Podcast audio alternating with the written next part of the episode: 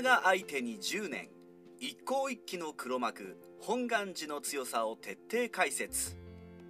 一向一揆、これは大阪の石山本願寺を拠点として織田信長と10年にわたって対決を繰り広げた浄土真宗の仏教寺院本願寺が起こした一揆です。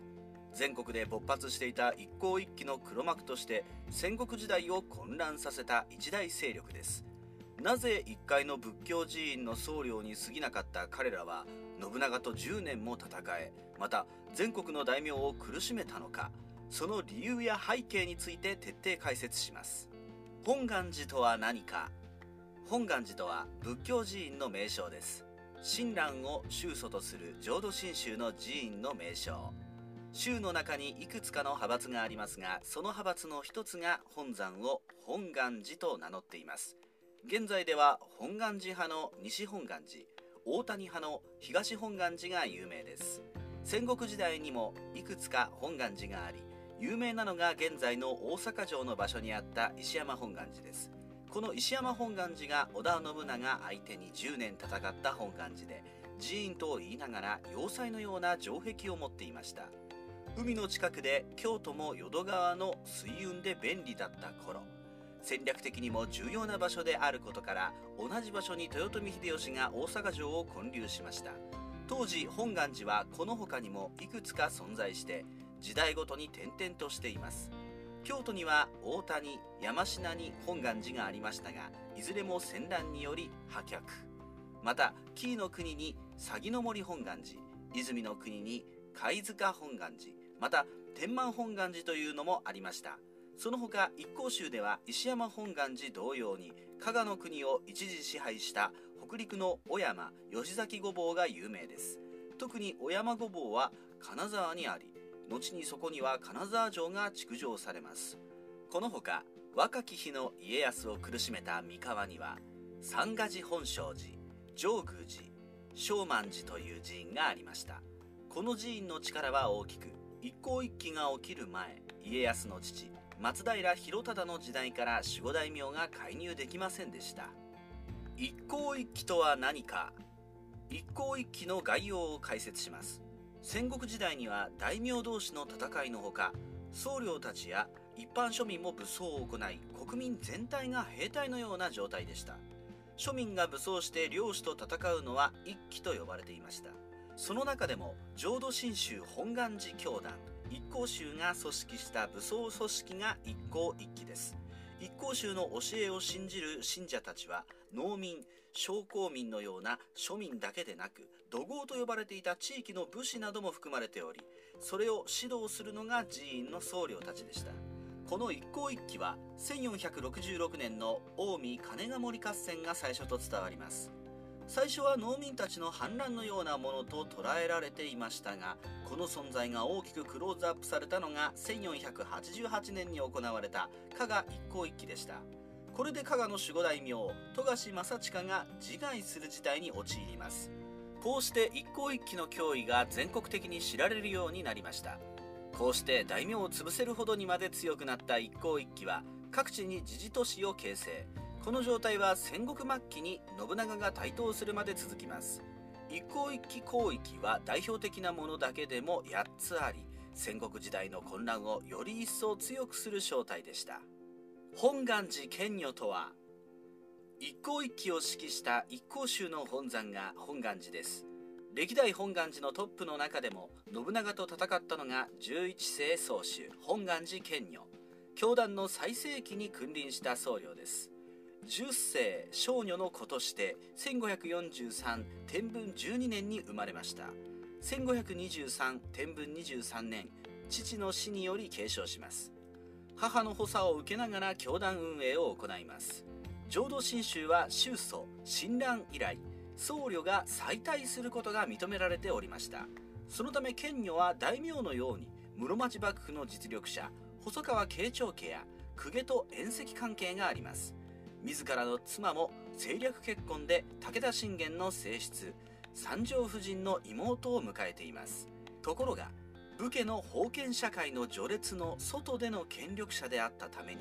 15代足利義昭を将軍につけて実権を握る信長と必然と対立します。そして信長から様々な圧力を受け始めます。たまらなくなり、1570、元亀元年についに顕如は信長と交戦します。顕如は全国の教団寺院に対して、己仏敵である信長を討てという檄文を各地に飛ばしました。さらに、仏法の灯火を守る阿弥陀如来の名において、織田と我が一向宗に敵する者と戦い、滅ぼしてしまえ。従わねば破門を命ずる。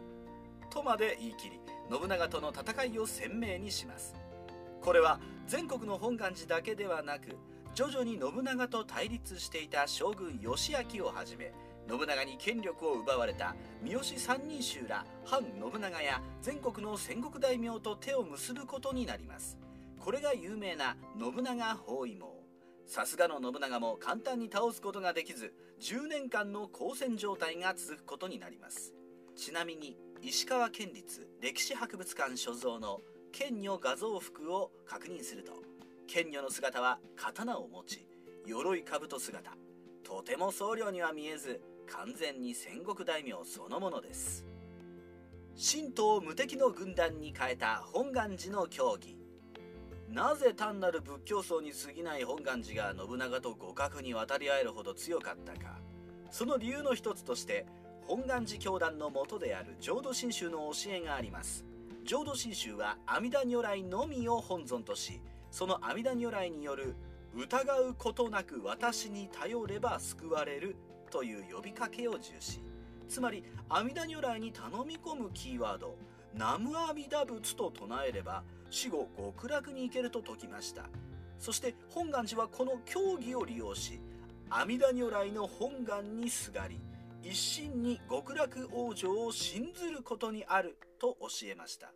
これは本願寺と敵対する存在は仏敵であり、南無阿弥陀仏を唱え続ければ、その仏敵は阿弥陀仏の力でやがて滅びる。そしてここで死んだとしても確実に極楽に行けると言いました。そのため貧しいだけでなく、戦乱で日々苦労している庶民たちは死んでも極楽に行けると信じています。だから命を惜しむことなく戦いました。資金源がある本願寺は武器もあり、また庶民だけでなく土豪の武士たちも参加しましたので、短期間で強力な武装集団が形成されます。また浄土真宗は宗祖親鸞以来、僧侶が再退することが認められておりました。そのため顕如をはじめ歴代宗主は世襲となっており、親鸞の血を継いでいました。つまり将軍家や大名家同様の血筋が保障されている君主と変わりなく、宗主の権威が強力な軍事集団形成に関わったことがうかがえます。これは本願寺を頂点とした全国組織なので、通常の大名同士の争いとは別次元に強力な大名がいるのと同じようなこととなり、信長も各地の諸大名も手を焼いたのです。一向一揆を率いた武闘派坊主を紹介。一向一揆は顕如以外にも次のような武闘派といえる指導者たちがいました。蓮如、実如、正如、下妻来生、下妻来譚、杉浦玄仁、本多正信。ここでは彼らについて簡単に触れていきます。蓮如は室町時代の僧で八世宗主です。彼は本願寺中興の祖と言われ、当時衰退していた親鸞直系の州内での勢力を一気に強化しました。越前吉崎を拠点に勢力を広め、かの時代に初めて一向一揆が起こりました。また死別を4回経験したので、生涯で5人の妻を持ち、27人もの子を設けました。実如は蓮如の子で九世宗主です。彼は急成長した本願寺の勢力維持のために、足利幕府のナンバー2管領の細川正元と接近します。正元と手を組んで同じ一向宗でも反正元派だった人物を粛清、また正元の要請で一揆軍を敵対勢力に差し向けるなど、幕府への影響力を強化しました。また越前の朝倉とも戦いました。正如の父円如が創生したため、蓮如の孫である彼が後を継ぎ十世宗主になりました。この時代、教団内部の対立、協力、天文の乱が起こりますが、それを抑えて指導者としての力を強めます。関白九条久常の有志となり、三条家の娘で武田信玄の正室の妹を子顕如の妻に迎えるなど、公家や有力大名と縁戚となり、さらに権力を強化しました。またかの時代に石山本願寺を教団の本拠地としました。下妻来生。下妻来生は代々親鸞の時代からの弟子で、本願寺に仕えた下妻家の武将です。朝倉氏滅亡後、越前の一向一揆の総大将として信長勢を攻撃、越前を実効支配します。しかし2年後に侵攻した信長軍に敗れ去り、対立する浄土真宗高田派の門徒に首を打たれました。下妻来譚。下妻来譚は信長と戦うことになった顕如の檄文をもとに伊勢に派遣された指導者です。長島一向一揆を起こし、信長の弟信興を廃止させてこの地域を支配下に置きます。信長は5万もの大軍を率いて反撃しますが、逆に打撃を与え、撤退する際にしんがりを務めた氏家直元を殺害するなどの活躍を行いました。杉浦玄仁。杉浦玄仁は本願寺傍観で加賀一向一揆の大将を務めました。顕如が石山本願寺を明け渡した時に反発、さらに武田勝頼の依頼で一揆勢力を持って上杉謙信の進出を阻止します。さらに加賀に攻めてきた謙信を撃退するなど、本願寺の北陸勢力を保ちました。本多正信。本多正信は徳川家康の家臣で、厳密にはそうではありません。しかし三河一向一揆では家康を裏切り、一揆勢として戦います。家康が一揆を鎮圧後に逃亡、10年以上諸国を流浪後に家康に帰参します。やがて徳川家の重臣となり、江戸幕府成立前後に「殿、本願寺が分裂しております。今が好機、あやつらを弱体化せねばまた反乱の恐れが」と、まだ勢力が保たれていた本願寺が分裂しているタイミングで弱体化を家康に進言しました。そして本願寺東西分裂、弱体化を成功させています。どうして巨万の富を築けた？一向一揆を指導した本願寺、信長や全国の大名と戦うために多数の武器を保持していました。そしてそれが実現したのは資金源を持っていたからです。それではなぜ本願寺一向宗はそんなに潤沢な資金源があったのかですが、一つは本願寺の教えを信じていた信徒たちの寄付があります。庶民はともかく、幕府や公家といった国家の上層部とのつながりがあり、それらの寄付があったのは事実です。しかし戦国時代はこれらの上層部の資金も乏しく、朝廷や将軍家は各地の実力ある大名に権威を与えることで資金提供を受けているほどの状況でした。そんな中、一向宗が資金源としていたものが別にありました。それは寺内庁。これは室町時代から寺院を中心に形成された自治集落です。戦乱が始まりだした頃には、自分たちで町を守ろうと一箇所に集まります。土塁と郷で町を囲み、防衛体制を整えました。そのため町内には信者だけでなく商工者が集まり、そこで経済活動が盛んになりました。その結果、経済力を持つ寺内庁が全国にできましたが、その中心には一向宗の寺院があります。つまり全国の寺内庁から布施という形で多額の資金が各寺院を経由し、本願寺に流れました。ちなみに現在も当時の寺内庁の様子が見られる場所が北陸や近畿地域でいくつか残っています。一向一揆の死闘ベスト3。一向一揆で最も有名なのが信長と10年に及ぶ本願寺との戦いですが、それとは別に地域でも死闘が展開されました。その中でも次の一揆がベスト3と言えます。1位、加賀一向一揆。1488年から1580年、一向一揆の力と存在を全国に知らしめたのが加賀一向一揆です。この一揆では当初加賀の守護大名である富樫正親と激突、自らが守護に就く際に協力的だった一向宗の力を知っていたので統率を試みようとしましたが、逆に攻められて自害する事態となりました。1488年に勃発したこの一揆は100年にわたり領主が不在で本願寺が主導する農民の自治国家として存在しました。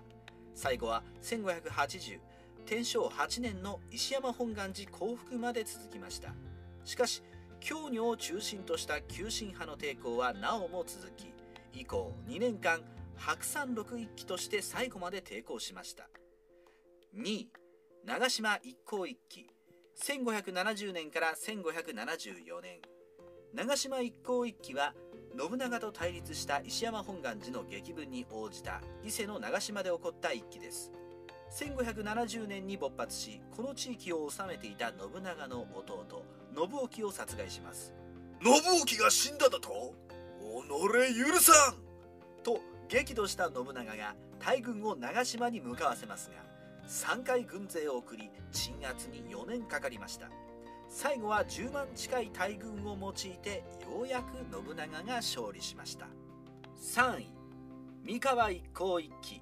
1563年から1564年。三河一向一揆は家康の本拠地三河で行われた一揆です。西三河で繰り広げられており、家康の父松平広忠の時代には関連する3つの寺は不入の特権を得ていました。その特権が侵害されたとして1563年に一揆が勃発します。この戦いには家康家臣団のうち本多正信ら数多くの武将が一揆側についてしまいます。家康は非常に苦慮しましたが、半年後にようやく鎮圧。一揆側についた武将の多くは家康に許され帰参します。以降三河では1583年まで本願寺教団禁制の地となりました。織田信長には敗れた理由。1570年から10年間行われた石山合戦、しかし最後は信長が勝利します。といっても武力制圧ではなく、あくまで講和という形での終結で、本願寺は将軍義明や大名と組んで信長と戦いました。信長は苦戦しながら浅井朝倉など反信長派の大名を少しずつ滅ぼしていきます。将軍義明を追放し、西からの毛利水軍を撃破。さすがの本願寺も追い詰められていきます。しかし信長側も荒木村重の反乱など予定通りに進みません。そこで信長は朝廷を動かしました。扇町天皇は信長と講和するよう勅命を本願寺検校と毛利氏に下します。まだ負けるわけにはいかぬと検校は当初拒否しましたが、2回目の開戦で毛利水軍が織田水軍に敗れ、村重の乱も鎮圧されたため、本願寺側も和睦の検討を進めます。信長も同様に考えていたため、ついに両者は講和。その中には石山本願寺の大挙が含まれていました。検校は宗主の地位を長男の京女に譲り退却。父上は講和したが私は納得できん。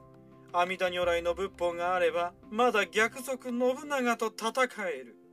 と、京女はしばらく本願寺にとどまり抵抗を試みますが、最終的には本願寺を退去。信長軍が入ってようやく石山合戦が終結します。なぜ東西に分裂した？一向一揆は石山合戦の終了によりなくなりました。しかし本願寺の勢力そのものは武力鎮圧されたわけではないので残されます。検校は合戦の終結時に京女に地位を譲りますが、検校の意向とは別に京女が信長と交戦したことから親子の関係が悪化。本願寺は2派に分かれます。検校は京女とは朝廷の仲介により和解するものの、三男淳女を後継者に指名します。検校が死去した文禄元年は秀吉の時代。秀吉は検校の意思を尊重し、京女を隠居させて淳女を後継者としました。しかし納得できない京女は活動をやめず、ここで本願寺が分裂状態になります。京女は家康に近づきました。関ヶ原の合戦が終わり、家康の時代になると、京女にこの地を与えようと家康から現在の東本願寺の建立が認められます。そして淳女は西本願寺の住職となりました。これが本願寺が東西に分裂し、現在も2つの本願寺が京都にある理由となっております。まとめ、戦国時代ライターそよ風の独り言。一向宗本願寺は仏教の浄土真宗の一派でした。ところが戦国時代には事実上の大名と同じで、信者を兵力にして信長や大名と戦いました。信者たちが形成した寺内庁の資金源、また本願寺が室町幕府や公家たちとのつながりを持ち、彼らの意向に従うように一揆をけしかけることもありました。そして織田信長と戦った時も、将軍足利義昭や周辺の諸大名と信長包囲網を築いて信長を苦しめました。